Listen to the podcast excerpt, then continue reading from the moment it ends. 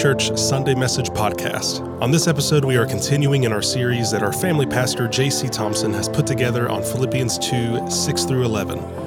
You can visit brookwoodchurch.org or our Brookwood app if you would like to find more resources on this message or if you'd like to hear our past messages. We pray that this message encourages you in your walk with Christ.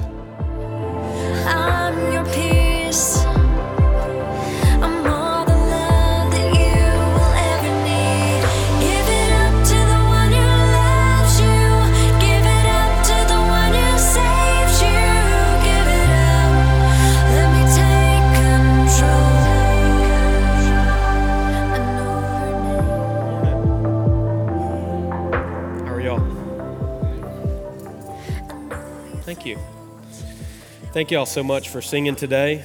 Um, it is a joy to come out and preach to people who are ready to listen. Uh, and I appreciate you sharing together in worship. Uh, we're in week two of a series that we're calling Follow.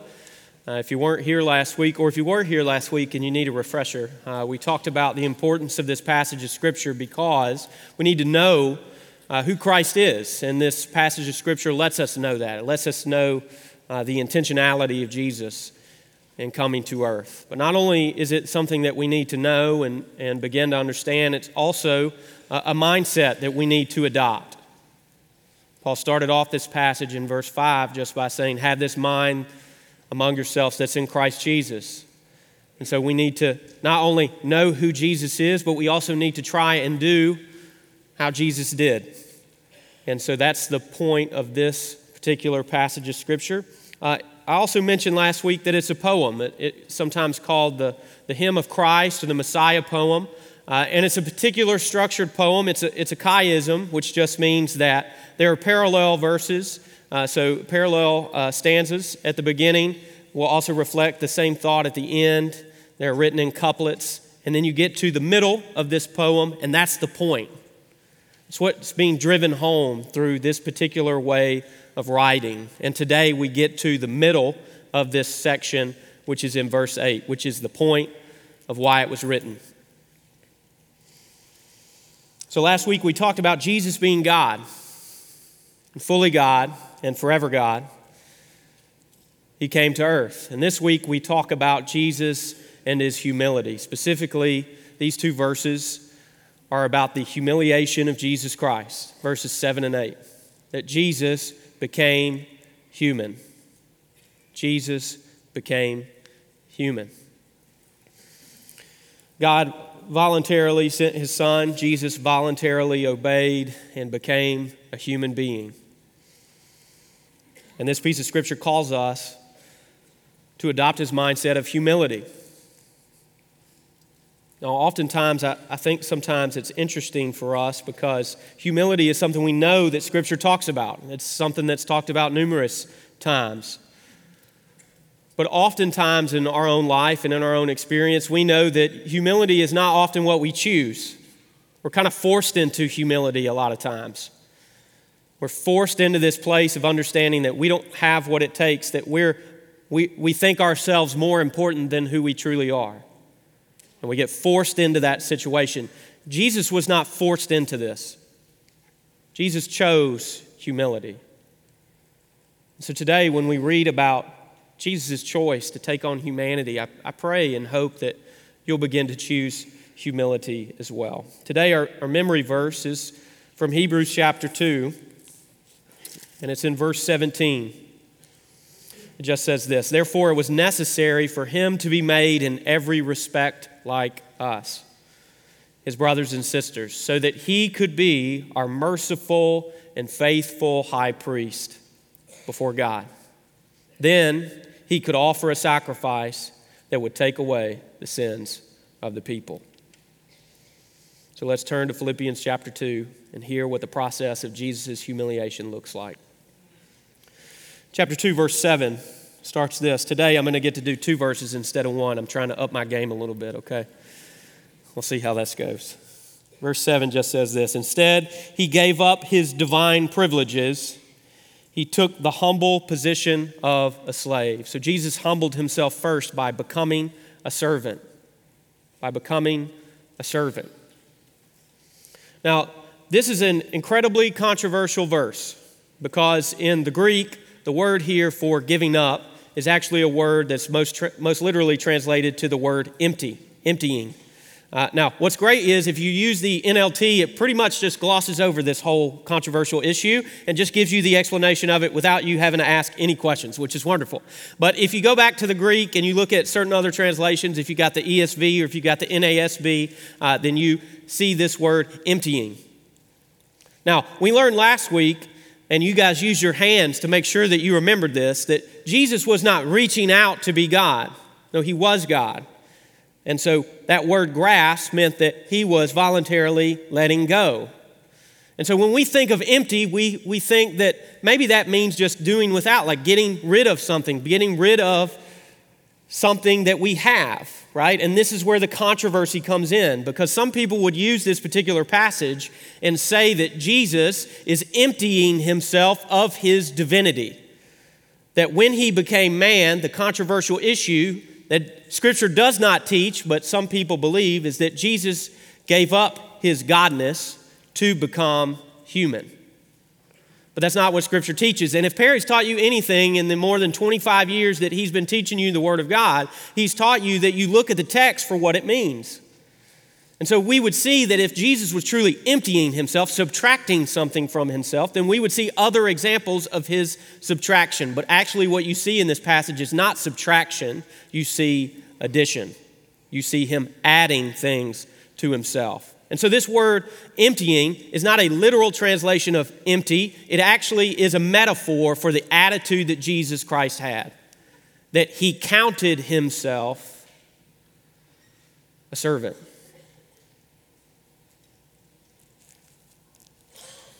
God, perfection, holiness, other than,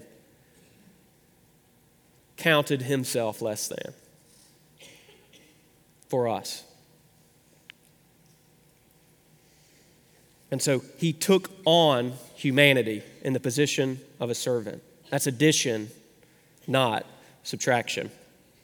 Matthew 20, 28 says it in this way. It says, For even the Son of Man came not to be served, but to serve others, and to give his life as a ransom for many. God came to serve and to give his life as a ransom for many. Jesus as servant.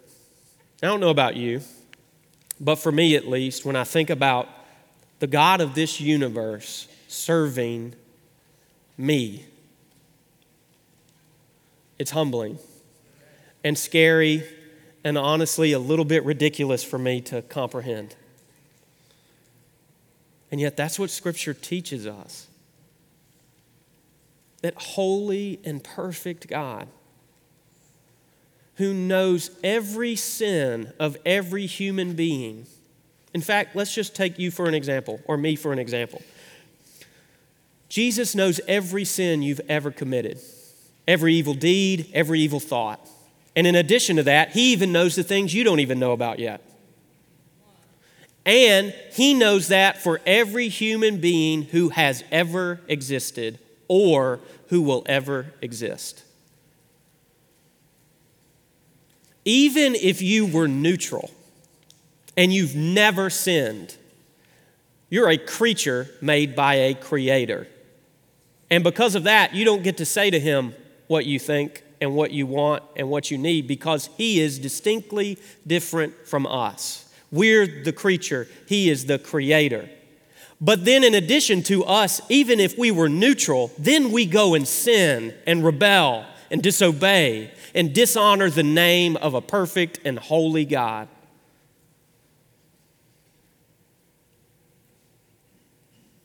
That God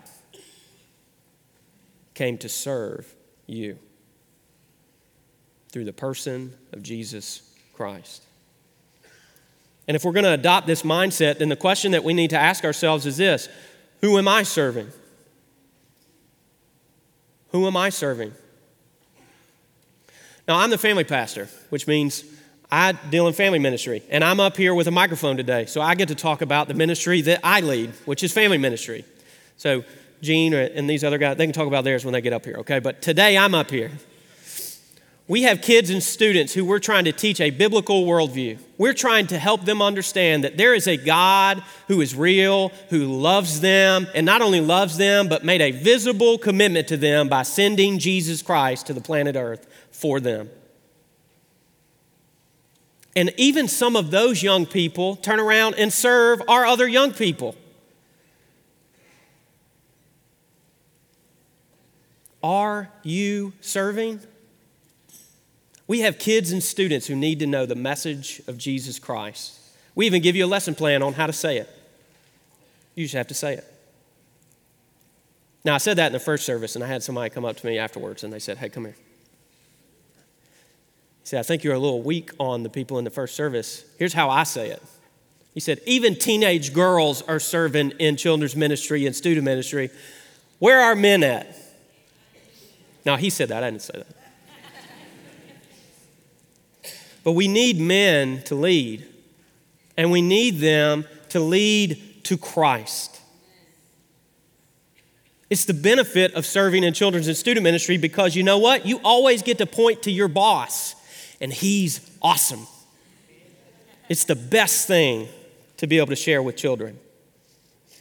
But not just children, there are people all around us. There are people at your workplace. There are people in your neighborhood. There are people that walk through our doors, and for some reason, God's Spirit has shown you that you need to help. And all of our helping pales in comparison to Jesus helping us, enemies of God. And so we serve. And not only do we serve, but we serve for the sake of others, not for our own sake. Because let's be honest, you put a good day's work in of volunteering, you get to go home, you get to take a good nap, and you think to yourself, you know what, that was good, I did a good job. And sometimes you'll find people just to serve so that you feel better about yourself. Jesus helped enemies who didn't even want his help because he truly was serving for them. Can we do the same?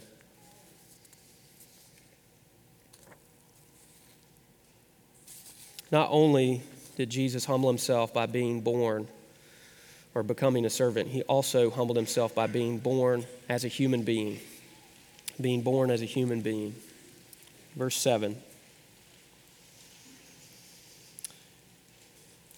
and was born as a human being when he appeared in human form. Now, again, NLT kind of doesn't really talk about this stuff. So I'm going to use some words that are talked about in the NLT, but it's not consistent in the NLT, okay? So this word form is actually used three times in this passage of Scripture in verse 6 and verse 7, uh, and then later on, which you'll hear about next week, okay? And that word form is not the same word, not, not the same Greek word in every instance. Form, last week we learned that Jesus is in the form of God, the very form of God, which means he is in all things, in nature and in essence, equal to God. This word form means likeness. And it means almost the exact same, but a minor difference. And there is one minor difference, and it's crucial in our understanding of the sacrifice of Christ because it has to do with really two doctrines. One, the cross of Christ and the sacrifice made. But two, it also has to do with the virgin birth. See, when Jesus was born, we believe that Jesus was born of a virgin, which means that he was born without a sin nature. Jesus was human in every way except for being born with a sin nature. And this is crucial to our understanding of Christ as Savior because if He has sin in, then He cannot be the Redeemer whose sacrifice is accepted by God. But Jesus wasn't born with a sin nature, He was born miraculously by the hand of God Himself. And because of that, we can trust that Jesus' sacrifice is good. And not only was Jesus born human, which Perry's talked about this at length at Christmas time. He was born in a horse's trough, in a cave. Not a glorious birth that you would think the Son of God would merit. But he also grew up as a human being. He lived the human experience. He had a body that experienced things like hunger, thirst, fatigue, growth, and death. He also had a physical mind that had limits. But even though it had limits, it grew. Now, some, some of us, and, and me included here, like it's hard to fathom an omniscient, all knowing, limitless God taking on a limited form, specifically in the area of knowledge. That's difficult to understand. And I can't explain it to you. I wish that I could. We know this from Scripture. He's fully God and fully human. We also know that he grew, according to Luke 2 52. We know that he grew in his ability to understand. But the best way that I can explain this to you is the way that I think of children. Now, when your children are very young and they're learning to obey you, they basically do only what you say. They don't know your expectations, they don't know your personality, they don't know your quirks, they don't know the things that really set you off or the things that really make you happy. They just know this is what you told me to do. Now, some of you would go, I don't even think they know that, JC. And that's okay. They're still learning, okay? They're still learning. But as your kids get older, they learn to obey you more fully. In fact, there may be a day where your kids do something before you even thought about it or knew about it because they are learning to obey more fully. Now, some of you are going, I wish my kids would learn that.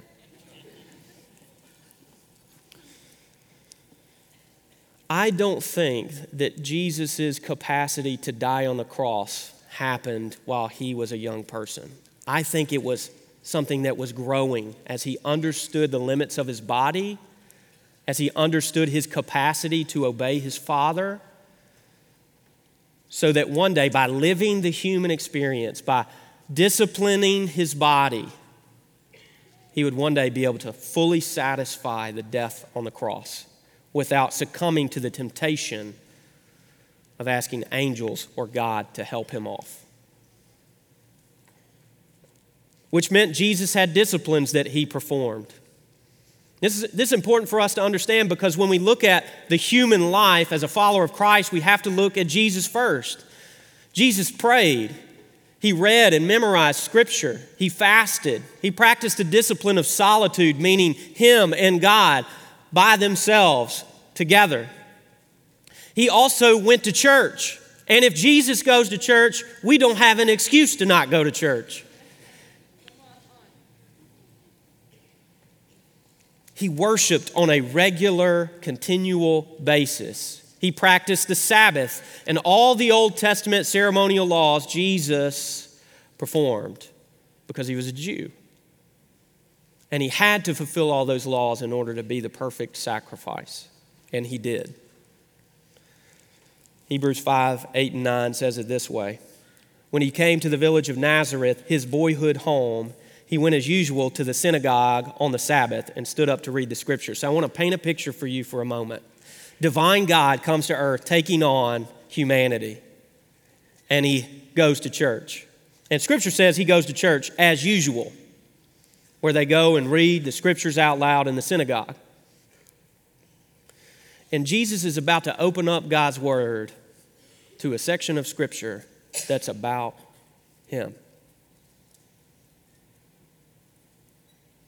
Could you imagine? Standing up to read the scriptures and understanding what it means to be the Messiah that Isaiah talked about. And so he unrolled the scroll and found the place where this was written, and it's a passage about Jesus. Jesus reading the passage about himself out loud to all who attended the synagogue that day.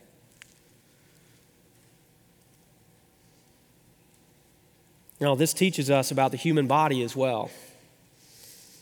See, Greek culture, the body was seen as evil and the spirit was seen as good. And so you did as much as you could to basically separate the body and the physical experience from the spiritual experience and the spiritual plane, if you will.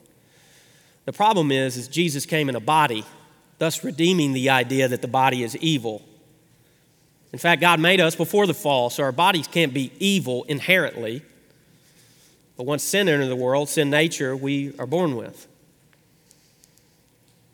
But the problem with that is we kind of go two extremes with our body. We either go to the extreme of it's so evil, I want nothing to do with it, and I, I just want to kill it off like it's horrible. And we take pieces of scripture to like affirm our incorrect and extreme view because we'll say, Paul said to take my body and beat it and make it my slave so that it'll do what I desire. And Paul's right.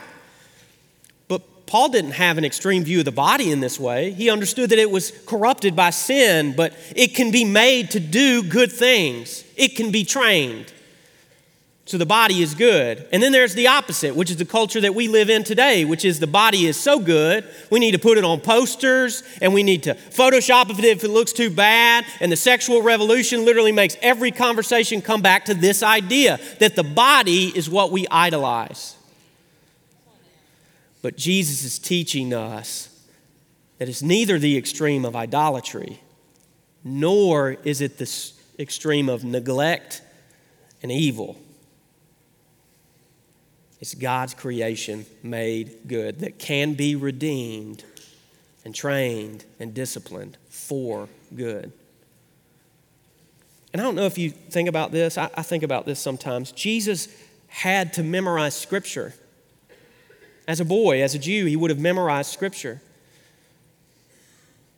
He would have had to attend church on specific days as a Jew.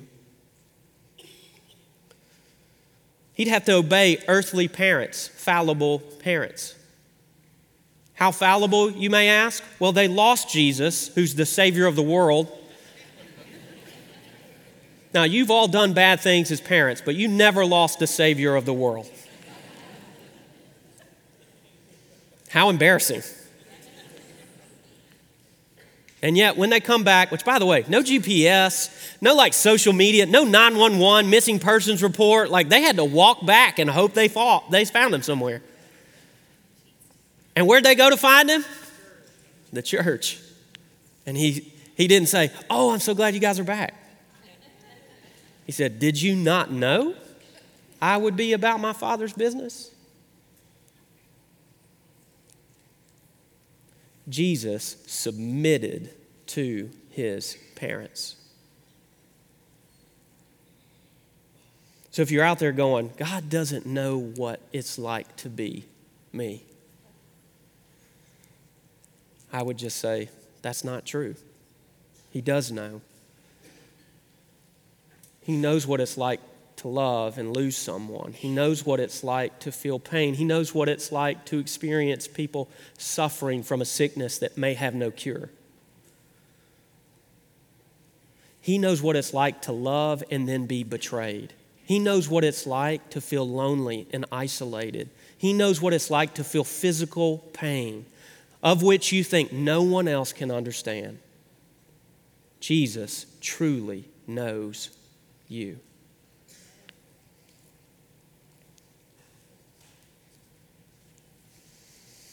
And this is what I love. One day, you know, when Jesus was resurrected, when he came back, he did not shed his body. He kept a body. In fact, he ate after he was resurrected. He even showed his scars and his wounds to the disciples. And one day, when we get to eternity, we will look into eyes of a man who looks like us.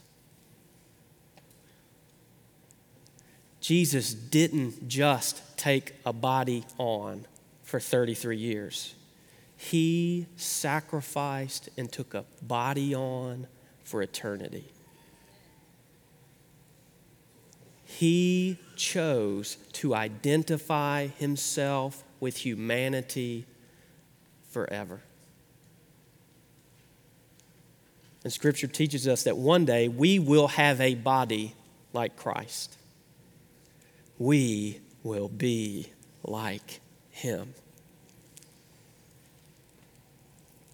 Not only did Jesus humble himself by becoming a servant and humble himself by being born as a human, he also humbled himself by bearing our sin on the cross. Verse 8, and this is the crescendo, this is the point, this is the message of the poem, and it is this He humbled himself in obedience to God and died a criminal's death on a cross. He died a criminal's death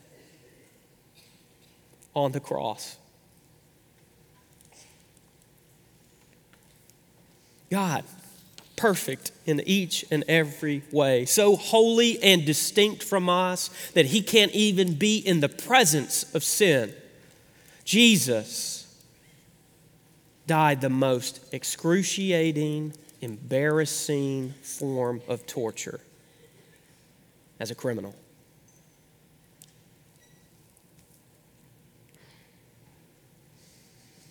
Crucifixion was the ultimate way of taking away the dignity of a person. You would be stripped down with no clothes. In Jesus' case, they beat him with a whip, made him carry his cross up the mountain, placed him in the ground, put nails in his wrist and through his feet, placed a crown of thorns not only to physically harm him, but also to mock him a sign was written that says, Here's the King of the Jews. They played for his clothes as he was dying. A spear was driven through his side. Perfect, holy God who came to serve and understand the human experience, place limitations on himself voluntarily to understand us, died the most embarrassing, excruciating way possible, having done nothing wrong other than obey God above all else. The ESV Study Bible that Perry mentioned a couple weeks ago says that crucifixion is the absolute destruction of the human being. Jesus was utterly destroyed on our behalf.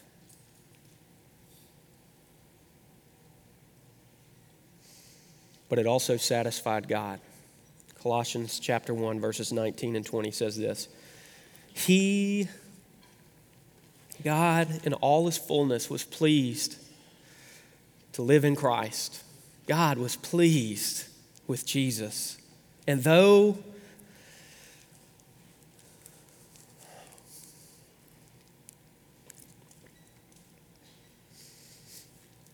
And through him, God reconciled everything to himself. Everything.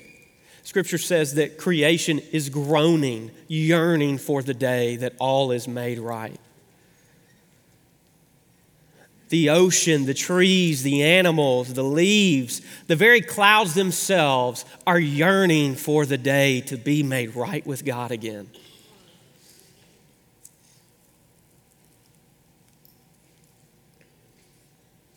He made peace with everything in heaven and on earth by means of Christ's blood on the cross. Jesus made everything right through the cross. We should boast about this. You know, Paul teaches in Galatians chapter 6 that we should boast in nothing except the cross of Christ. And here's the thing Paul kind of had a reputation for boasting in the things about God. He boasted about his inheritance. He boasted about the peace and the grace given to him through God. He boasted about his past. He boasted about the fact that he was a part of a family. He boasted about the fact that he had brothers and sisters and was never alone, was never in isolation. He boasted about all those things because of the cross of Christ. Every good thing that you have in your life is because of the cross of Jesus Christ. Every bad thing made good is because of the cross of Jesus Christ. The fact that we can identify with God not only as human, but as Savior is because of the cross of Christ. Everything comes back to the cross. Galatians 6:14. As for me, may I never boast about anything except the cross of our Lord Jesus Christ. Because of that cross, my interest in this world has been crucified, and the world's interest in me has also died. Now, some of you know this deeper than others because the way that we truly learn to boast in the cross of Christ is to be on the cross of Christ. Through your suffering, through your pain, you begin to learn just how much Christ went through for you. Some of us live in that place. You live with a disease that has no cure. You live with a family who won't talk to you because of your faith in Jesus Christ. People have turned their backs on you. People have ridiculed you. People have looked at you like you are less than because of Christ. And that's when you experience the value of the cross of Christ for you. I want you to understand this an invisible God made a visible commitment to you. We hear this in student ministry all the time. How can I know that God is real? I can't see him. You can see the person of Jesus. You can see where he walked. You can read from people who never became Christians testifying to who Jesus was. An invisible God who does not in any way, shape, or form have to do anything for you made a visible commitment of his love for you. Will you make a visible commitment of your love to Christ? It's hard because in you know when we get up here to preach, we know that a lot of times the gospel is just made this cheap thing. You know, if I believe, if I say one prayer, I'm literally good for the rest of my life. You misunderstand faith. Faith is a whole life commitment because you cannot see God come down to earth, sacrificing his entire human life, and then placing his body on display embarrassingly on your behalf, and then ultimately dying a torturous death, and feel like you can just say, I got faith in God. When you truly grasp the lengths to which Christ paid for your sin, one prayer will never be enough. One life will never be enough. You will experience the grace and mercy of Christ overflowing through every pore in your body because He loves you. And the problem with young adults looking sometimes at older folks who lived in this easy faith kind of way is they go, that's not what the Bible says. The Bible doesn't just say you can pray a prayer and that's it. The Bible says faith changes and changes forever. And so, my challenge to you today as you survey the wondrous cross is that your boast? Or you have someone or something else that you're boasting in? It could be a job, it could be a hard conversation that you were dreading that you had, it could be some new plan or new book that's going to change your life. But if it's anything other than the cross of Jesus Christ, just like creation, you will be longing. And you probably feel it already before I'm even saying it. If you've got a thirst that doesn't seem to be quenched, if you've got a wound that can't be healed, look to the cross of Christ. For there is no other hope. There is no other name given among men than Christ Jesus. Are you growing in your understanding of the sacrifice of Jesus? Would you say that your worship, your devotion, your service to Christ is growing or has grown stale?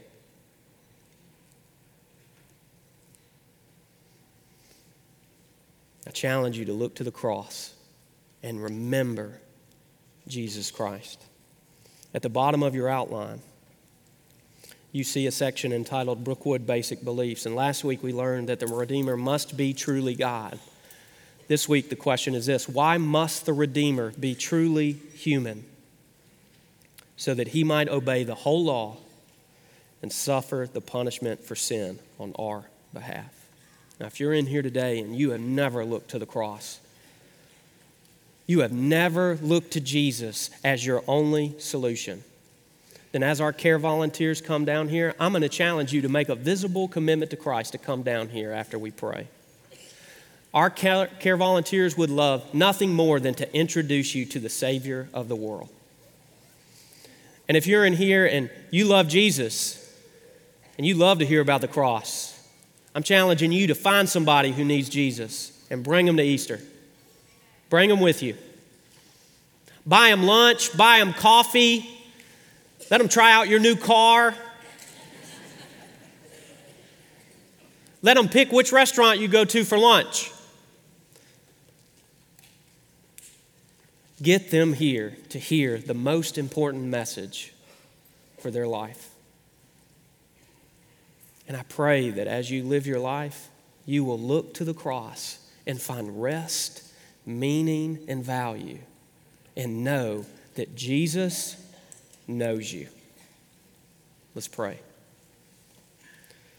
God, thank you. Thank you for sending your Son to earth for us, for me. You didn't have to. And we didn't earn it. You just love us. So, God, I pray that if there's someone in our seats, not just longing for the reconciliation of all things, but longing to have a relationship and be made right with God, I pray, God, that you'd let that day be today. And God, we pray as we leave today, we pray, God, that you'd help us to see you, to see the cross and boast in nothing else. Point out people to us that need to be here to hear your message. It's in the name of Jesus Christ we're able to pray these things. Amen. Here at Brookwood Church, our desire is to assist you in pursuing a relationship with Jesus so that you can experience transformed life. One of the ways that you can do that is by getting connected here at Brookwood. If you would like to know more about the many ways that you can connect with other Christians, or if you just have questions about who we are, you can email us at connections at brookwoodchurch.org or call us at 864 688 8326. You can also find our past messages on our website or on our Brookwood app. Thank you so much for listening and have a blessed day.